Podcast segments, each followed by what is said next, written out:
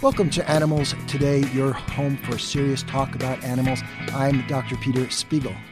Well, the U.S. Fish and Wildlife Service, without warning, reversed an Obama era ban on elephant trophy imports.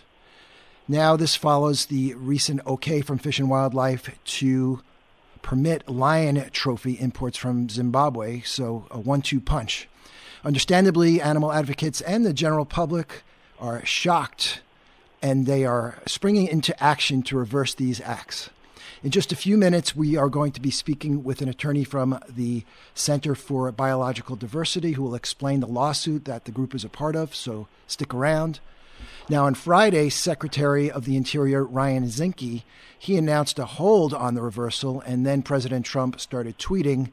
Consequently, there's confusion and uncertainty, to say the least. I want to welcome back Judy Mancuso from Skill SCIL Social Compassion in Legislation. Hey, Judy. Hey, thank you. Okay, so uh, this was a real shock uh, when this uh, news was released. Uh, the no warning on this, right? No warning, and what was a bigger shock is that they have been issuing permits for the Lions since October 20th. So that got just went through right under the radar. They're issuing permits. They reverse the ban, and trophy hunters can get a permit to bring their dead lion parts into America right now. Surprised that it was uh, under the radar for so long. Yeah, I, I don't think that we would have found out, but the uh, Safari Club was beside themselves on this whole uh, elephant thing, and and so that got you know, louder and the public found out about it. And of course, there's been this huge backlash, uh, which now has raised the issue of the elephants and the lions. Yeah, good. Okay. So, how, what's your involvement in this and uh, who are your uh, cohorts in California?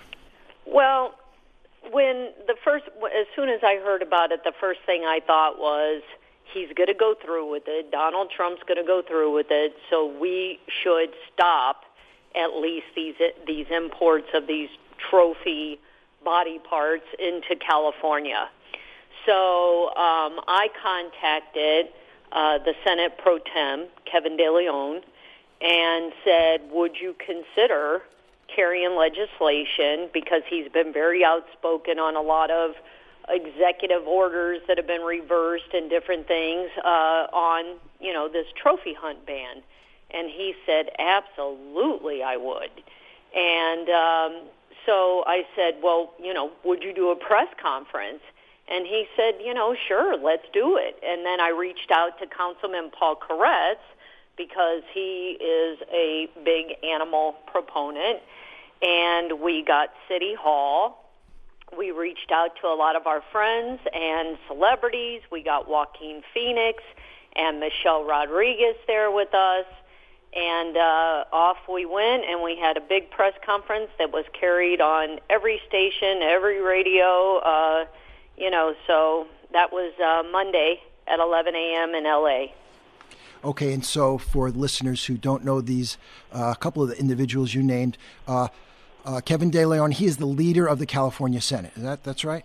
That's right. Okay and you've got a little bit of a nice relationship with him. And then paul koretz he is a real advocate in uh, the LA area and California, and he's been on the show a number of times, and uh, we adore him and respect his uh, work over right over the, LA over City decades. Council member. Right. Okay. So you offered some remarks. What did you say at this conference? One of them was Mr. Trump tweets are not policy; they are rhetoric and hot air. While everyone's focus is on the elephants, your administration has been issuing permits since October 20th to bring African lion body parts back to the United States.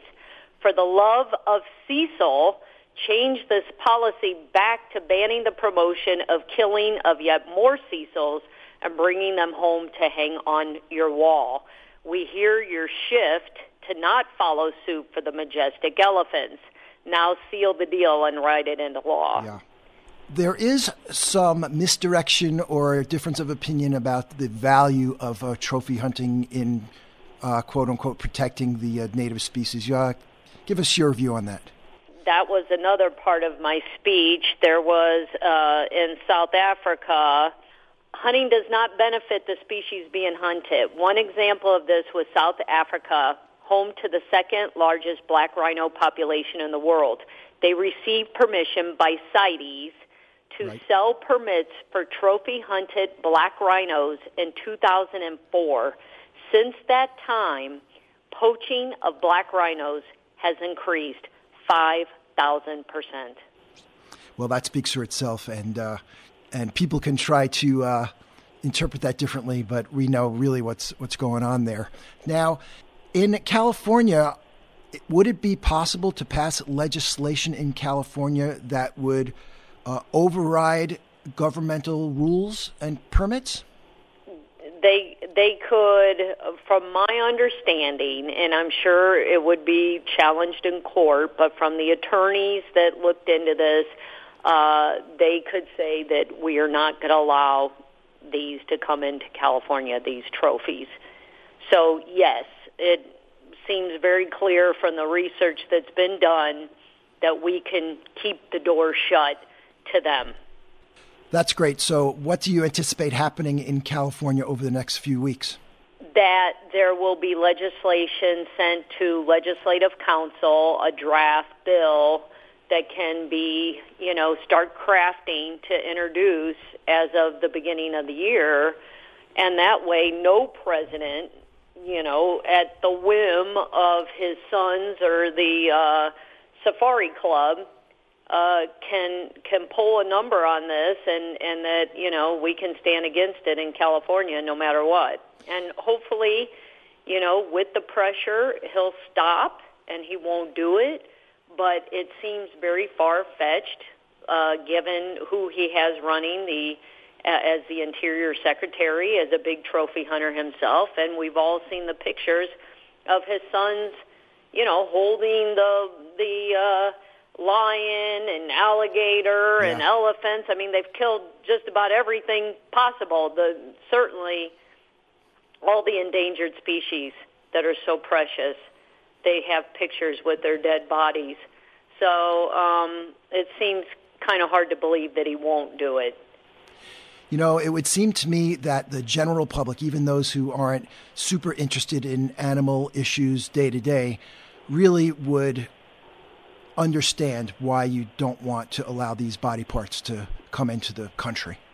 Well, we'll see. And then I think that even if he does put on a show that he's not going to do it and he had a change of heart, I think that then, you know, give it 10 months from now when everything's quiet, they'll just start issuing permits mm. you know. Mm. So like they did with the Lions. I mean, uh, so I just I don't see it not happening, you know. Okay, well, we'll see how this plays out. There's a lot to there's a lot to examine here, and uh, in the next segment, we're going to be speaking to, as I uh, mentioned, a lawyer to tell us what's happening in their lawsuit. Judy. And that's what we had. Yes, and we had Center for Biological Diversity at our press conference to announce uh, the suit they just filed against them. So hopefully, with everything we got going, it won't happen. And uh, fingers crossed. Judy Mancuso, founder of Social Compassion in Legislation. Thanks a lot. Thanks for having me.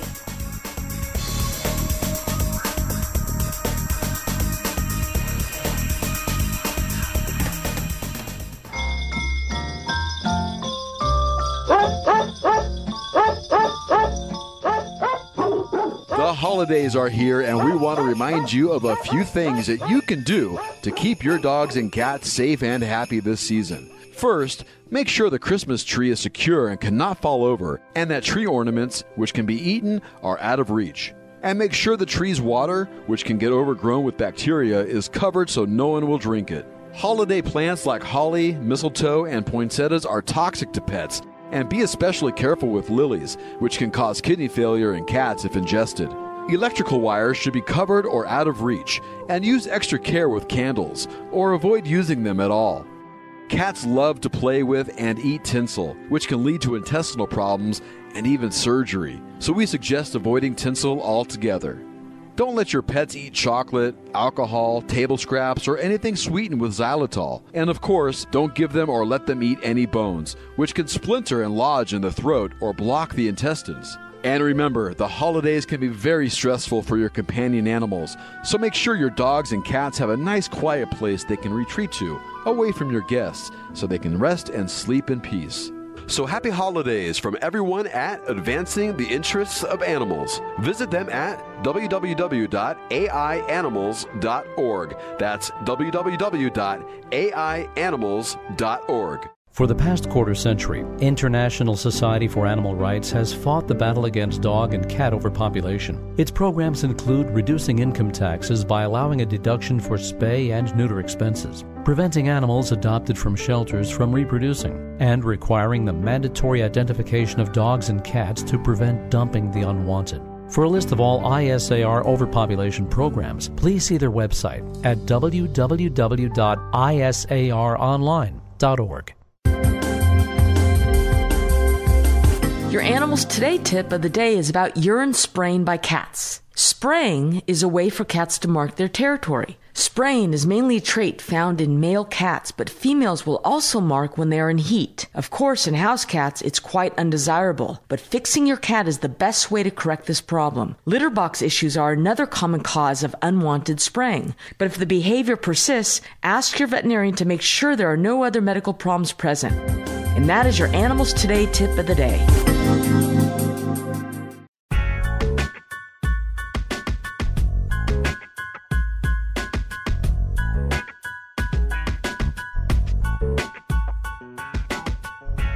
Welcome back to the show. Continuing our discussion on fish and wildlife reversal of the ban on elephant trophy imports and Trump's hold on that reversal. I'm pleased to welcome Tanya Sanerib, senior attorney with the Center for Biological Diversity. Welcome. Thank you so much, Peter. It's great to be here. So the dropping of the ban seemingly came out of nowhere, didn't it? It seemingly did, although I have to tell you, we've been concerned about this potentially happening all year. Mm. And it's definitely something we've been keeping our eyes and ears open um, to try to learn whether the Trump administration was going to make some new decisions on trophy imports. And it turns out it did. How did you first learn about it? You know, we actually first heard about um, the lifting of the Zimbabwe elephant ban through the news media, and I think a lot of people um, may have missed this, but the announcement actually came out of a conference that was being held in Tanzania with a number of pro trophy hunting organizations. So Safari Club International really broke this news, and um, we started scrambling immediately to get a hold of documents mm. and find out what was going on. And there is also news about trophy hunting and importing parts of dead lions. What's going on there? That's absolutely correct. And that decision was made behind closed doors and absolute secrecy, which unfortunately is completely legal for threatened species like elephants, like lions that are not endangered under our Endangered Species Act, but just threatened, these decisions can be made um, and import permits can be granted without the public ever knowing about it. Mm. Okay, so then President Trump uh, goes on Twitter and announces a hold on the activity. So that should be very reassuring, right? Well, I think as a lawyer, I have to tell you, Peter, the last time I checked, a tweet isn't binding on anyone. Um, it's not an executive order coming straight from the president. And it's certainly, we haven't seen anything from the Department of Interior, from Secretary Zinke, or from the U.S. Fish and Wildlife Service that actually has an impact on the ground in terms of either not issuing permits or actually pulling back and rescinding these policies that are allowing elephant and lion trophies in from Zimbabwe. Okay, so along with the NRDC, your organization is suing. Uh, who do you sue and what are you hoping to do? Right. So we've sued um, Secretary of Interior Zinke, uh, the Department of Interior, the U.S. Fish and Wildlife Service, and the lawsuit challenges um, what the Fish and Wildlife Service refers to as countrywide enhancement determinations. These are findings that have to be made under our Endangered Species Act in order for the agency to grant import permits. Basically, what these findings say is killing elephants, killing lions in Zimbabwe, and hauling parts of them back to the U.S. to serve as trophies to hang on someone's living room wall, that helps enhance the survival of the species. So our lawsuit addresses that question, that legal question under our Endangered Species Act. Is that right? Can a sport hunter actually pay to play? The lawsuit also addresses this complete reversal. Everyone's talking about, you know, Trump administration has lifted the ban, and that's right. We had a ban on importing elephants from Zimbabwe that was very well reasoned and this reversal is not. And so there's some big questions there that the court's going to have to answer. And what's the time frame on this? How do these things uh, proceed? Well, right now we're in the process of getting copies of the lawsuit that was filed off to all of the agencies. It's called service. And then the government has 60 days to respond to the case. We obviously, based on um, what we've seen on Twitter, we're expecting there could be um, some announcements coming from Department of Interior as they take another look at these decisions.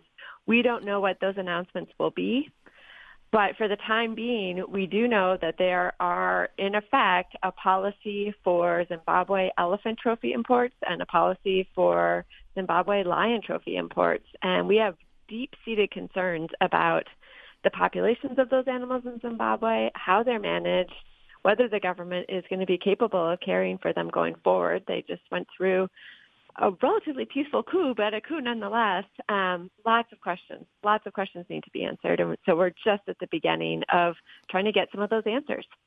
Now, Tanya, the problem of illegal poaching really in absolute numbers is greater than legal trophy hunts, isn't it?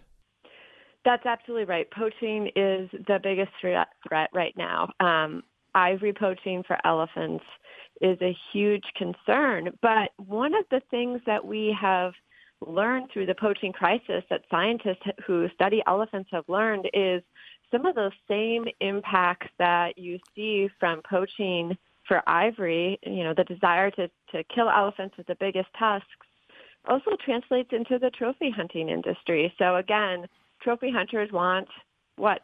Often a really big elephant head with large ivory tusks to hang on their wall. And that has similar ramifications to poaching on elephants. So it's not just taking out the biggest, strongest males. They're called, oftentimes called tuskers. Mm. They're the males that we want to be breeding and bringing up the next generation, but they're being removed from elephant populations, both by poachers and by trophy hunters. For African elephants, the females also have ivory. They have tusks as well. And so again, when you're taking the biggest, strongest females out of herds, you're likely killing matriarchs. Those are the elephants that teach the young. They have the knowledge of where resources are available in times of scarcity. And, you know, we've seen significant problems with drought in Africa in recent years. So you're really talking about caring about the social structure of these animals, um, having consequences biologically on their populations. We're starting to see tuskless elephants in places because of this phenomenon. And so while trophy hunting may not be the reason why elephant populations are declining, it can definitely be a part of the problem and it definitely contributes to these biological concerns. Oh, thank you very much for explaining that interaction. That's Tanya Sanerib with the Center for Biological Diversity. Uh, thank you very much and, and good luck and uh, keep us informed as things go along. Thanks so much, Peter. Thanks for, uh, for having this show and uh, for caring for the elephants.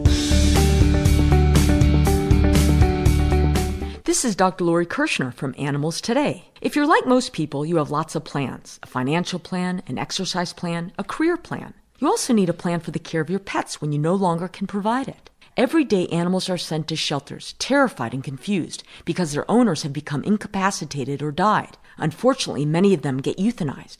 Good intentions sometimes take a back seat to life's realities, like a new spouse who doesn't like animals, a sudden desire to travel the world, or the adoptive caregiver's own illness. A legally enforceable pet trust offers the only assurance that your assets will be used as you wish to provide for the comfort and care of your cherished animal companion. Almost every state recognizes pet trusts. Find out how to create one today and take steps to make sure your pet doesn't risk becoming yet another sad shelter statistic. Plan for your pet's lifelong well-being. This message is brought to you by Advancing the Interests of Animals. Check them out at aianimals.org. Hi, it's Dr. Lori from Animals Today Radio, and today's Animals Today fun facts are about octopuses. Did you know the oldest octopus fossil was from an animal that lived 296 million years ago? And you can see that fossil at the Field Museum in Chicago. Octopuses have three hearts, one of which supplies blood to the organs, and the other two work to supply the gills. And their blood is a blue color, which transports oxygen better at cold temperatures and in low oxygen waters. And there are your Animals Today fun facts for today.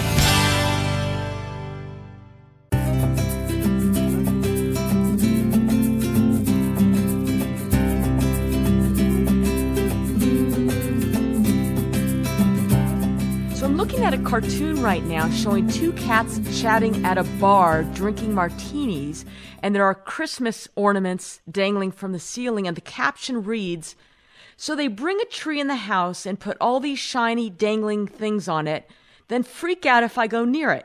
This is why I drink. So the holiday season is upon us, and keeping our furry family members safe during the holidays can be a difficult task. Veterinarian Dr. Robert Reed is here to tell us what preventative measures we need to take to protect our companion animals this holiday season. Welcome back to the program, Dr. Reed. Hi, Lori. Uh, nice to be back. Robert, there are many articles that talk about the hazards to pets during the holiday season. Do you see more pet incidents this time of year? Certainly, we see a lot more pet, unexpected pet incidents, you know, things that come up because of all the activity and the changes that occur in the household because of the holidays. So tell us what we need to be aware of. Well, thinking back to your example of the cartoon um, regarding the Christmas tree, there are a lot of things associated with the tree and the gifts around the tree that can present hazards, both, for cats and dogs. Um, the ornaments, of course, you mentioned, uh, obviously, sometimes can be glass. Uh, plenty of people put tinsel or ribbons on their trees. And broken glass can be a hazard for a cat or a dog, either through contact or in some cases, dogs even chew on them. Uh, but for cats, the bigger risk is really the tinsel or any kind of string-like decoration that they might want to chew on, play with, or even swallow because it can create obstructions in their digestive tract. Um, the electrical cords that uh, attach the trees to the outlets, of course, uh, and to the lights themselves uh, the water that you put in the tree that sits there and soaks up uh, a little bit of the uh, oils from the tree itself can grow bacteria. There may be some fertilizers in it. These are all things that present mild hazards. You know, the electrical cord is obvious. Uh, the glass ornament's obvious. The ribbon and tinsel should be obvious. But a few other things, you know, to think about are like batteries or gifts that might be placed under the tree that contain things that you don't know about that may become evident to a dog, particularly those that contain food. So if there's one pearl of wisdom I can offer you in protecting your pets from tree-related risks, it's to make sure that if you receive a gift from someone that's wrapped, but you think might have food in it, don't put it under the tree. Yeah. Because dogs are very good at sniffing those out. And how about food hazards? Um, the food hazards are probably the most common types of problems we encounter, particularly with dogs. Um, the, the most the most problematic one is chocolate, and we'll get back to that in a second. Okay. But there are other things that you may not think about, like bread dough, which is um, uh, more prevalent around the holidays and certainly can present problems for dogs, both as a choking hazard and, interestingly, as a potential for alcohol poisoning as it ferments, gets into the system. Um, but you know, any food that has uh, a high fat content or something that a dog is not used to eating um, can cause a lot of irritation to the stomach or the intestinal tract. And you know, more significantly, it particularly it has a lot of fat in it, can overstimulate the pancreas and create pancreatitis, which can be a progressive condition if not treated um, even to the point of becoming life-threatening. So we worry a lot about those dietary indiscretions. They're easily the most common cause of a medical problem related to the hot, to the holidays. Uh, but chocolate definitely is the big one. That is the thing that we see most often around the holidays. And um, there's a few things that people may want to remember about chocolate that can be helpful. Um, one is that milk chocolate is the least toxic of the forms of chocolate. We tend to use that as the standard. So if you say that milk chocolate, you know, can cause perhaps a, a problem for a dog of 20 pounds if they consume two ounces of it. Dark chocolate is about twice as toxic as milk chocolate. So a 20 pound dog could become sick if they ingested maybe one ounce of it. The really serious ones are baker's chocolate, which is about eight times as toxic as milk, cho- milk chocolate, and um, cocoa powder, which is about 10 times as chocolate as uh, toxic as milk chocolate.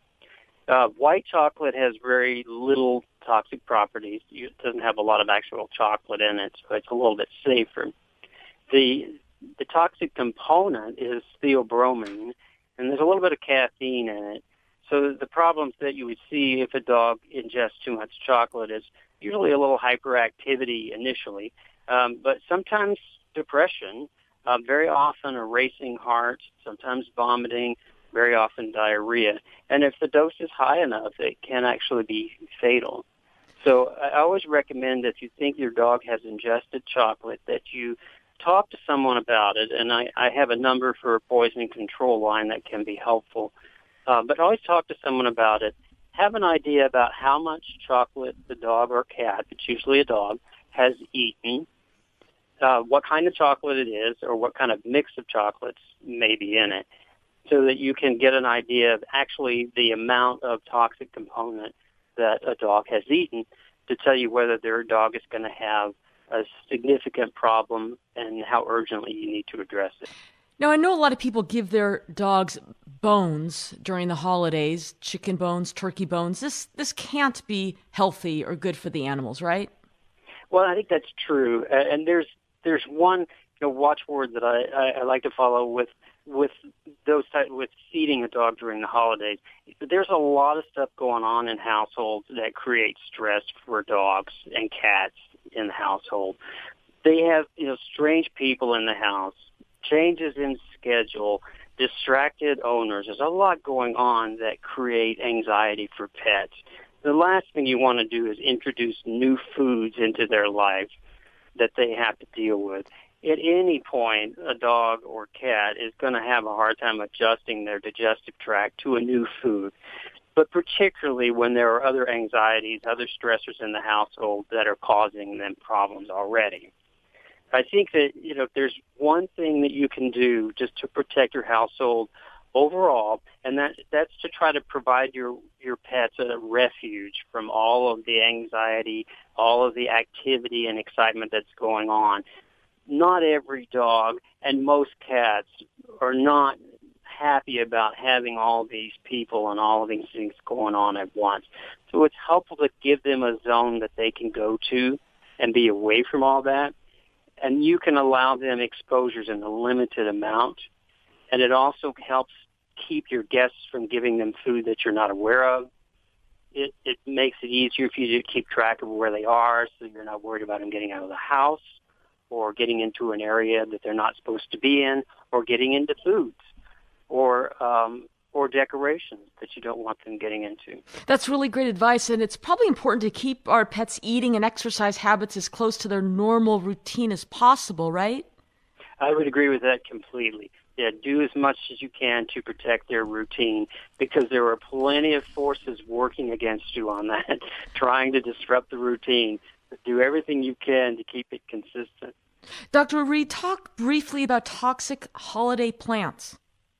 You know, that's a good question to bring up, Laura. There are a few plants that we tend to associate with the holidays. Um, the main three are poinsettia, mistletoe, and holly. All three of those have mi- minor toxic components, but generally not life-threatening. They're likely to cause a gastrointestinal upset, maybe some vomiting, potentially some diarrhea, but nothing too serious. um, if they ingest it, and that's usually going to be a dog. Cats will chew on them and they'll get some vomiting from the irritation, but generally nothing more serious than that. The one plant that everyone who has cats should be aware of is lilies. Lilies are not a big winter flower. They're more of a spring flower. You're not likely to have them in the house, but occasionally flower arrangements will have lilies in them. And every component of the lily plant is toxic to cats, mm. but not to dogs. So anytime you have lilies in the house, make sure they're kept in an area where your cat is not going to be able to get to them. Hey, Lori, there's a couple of more tips I want to offer for people on the holidays. Um, two things to remember that you might encounter. Those little silica gel packets that come in, in, in uh, boxes to keep the contents dry. Yeah. They have a little label that says "Do not eat." They're not that toxic. Okay. Not a big deal. Probably one of the most common reasons people call the poison control hotline is for that, and they're not that bad. And the other thing is those um, glow in the dark ornaments or glow sticks. If a dog or a cat bites into them, they may act like it really, really bothers them because it tastes really bad, but it's not very toxic. Great. And Dr. Reed, what is the poison control hotline number, please? The ASPCA poison control hotline is 888 426 4435. And just so your listeners know, Lori, there's a $65 charge uh, to receive advice through that line. Okay, I'm going to repeat that number again so people can write it down and hang it up on the refrigerator if they need it in an emergency. 888 426 4435. Dr. Robert Reed, thank you. You bet, Lori. Happy holidays.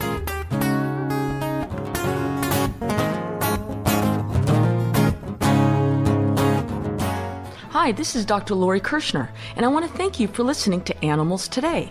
Make sure to visit us on animalstodayradio.com, where you will see all our previous shows and where you can download them free. That's animalstodayradio.com, or you can listen on iTunes. Also, make sure to like us on Facebook and join the discussion.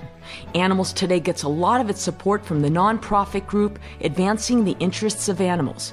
Please visit them at aianimals.org. That's aianimals.org. And I hope you'll consider making a donation to help pay for the ongoing broadcast of Animals Today.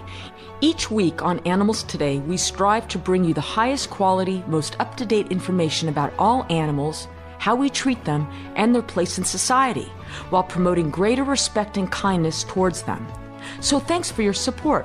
That website again is aianimals.org. And thanks for listening.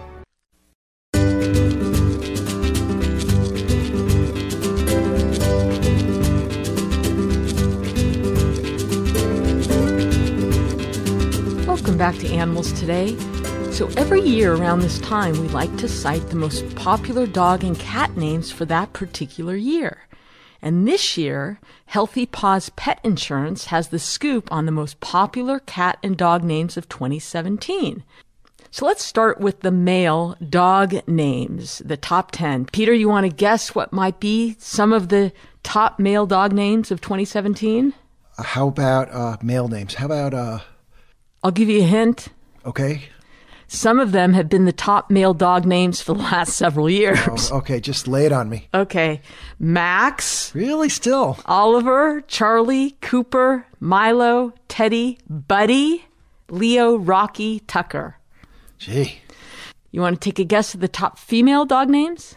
Sure. Uh, I'm guessing these haven't changed much recently either. That's right. Okay. Uh, Chloe. No. No Chloe. Uh, Bella. Bella. Bella. Um, uh, Lola. Yes. Okay. Um, couple other L's. Oh. Hmm.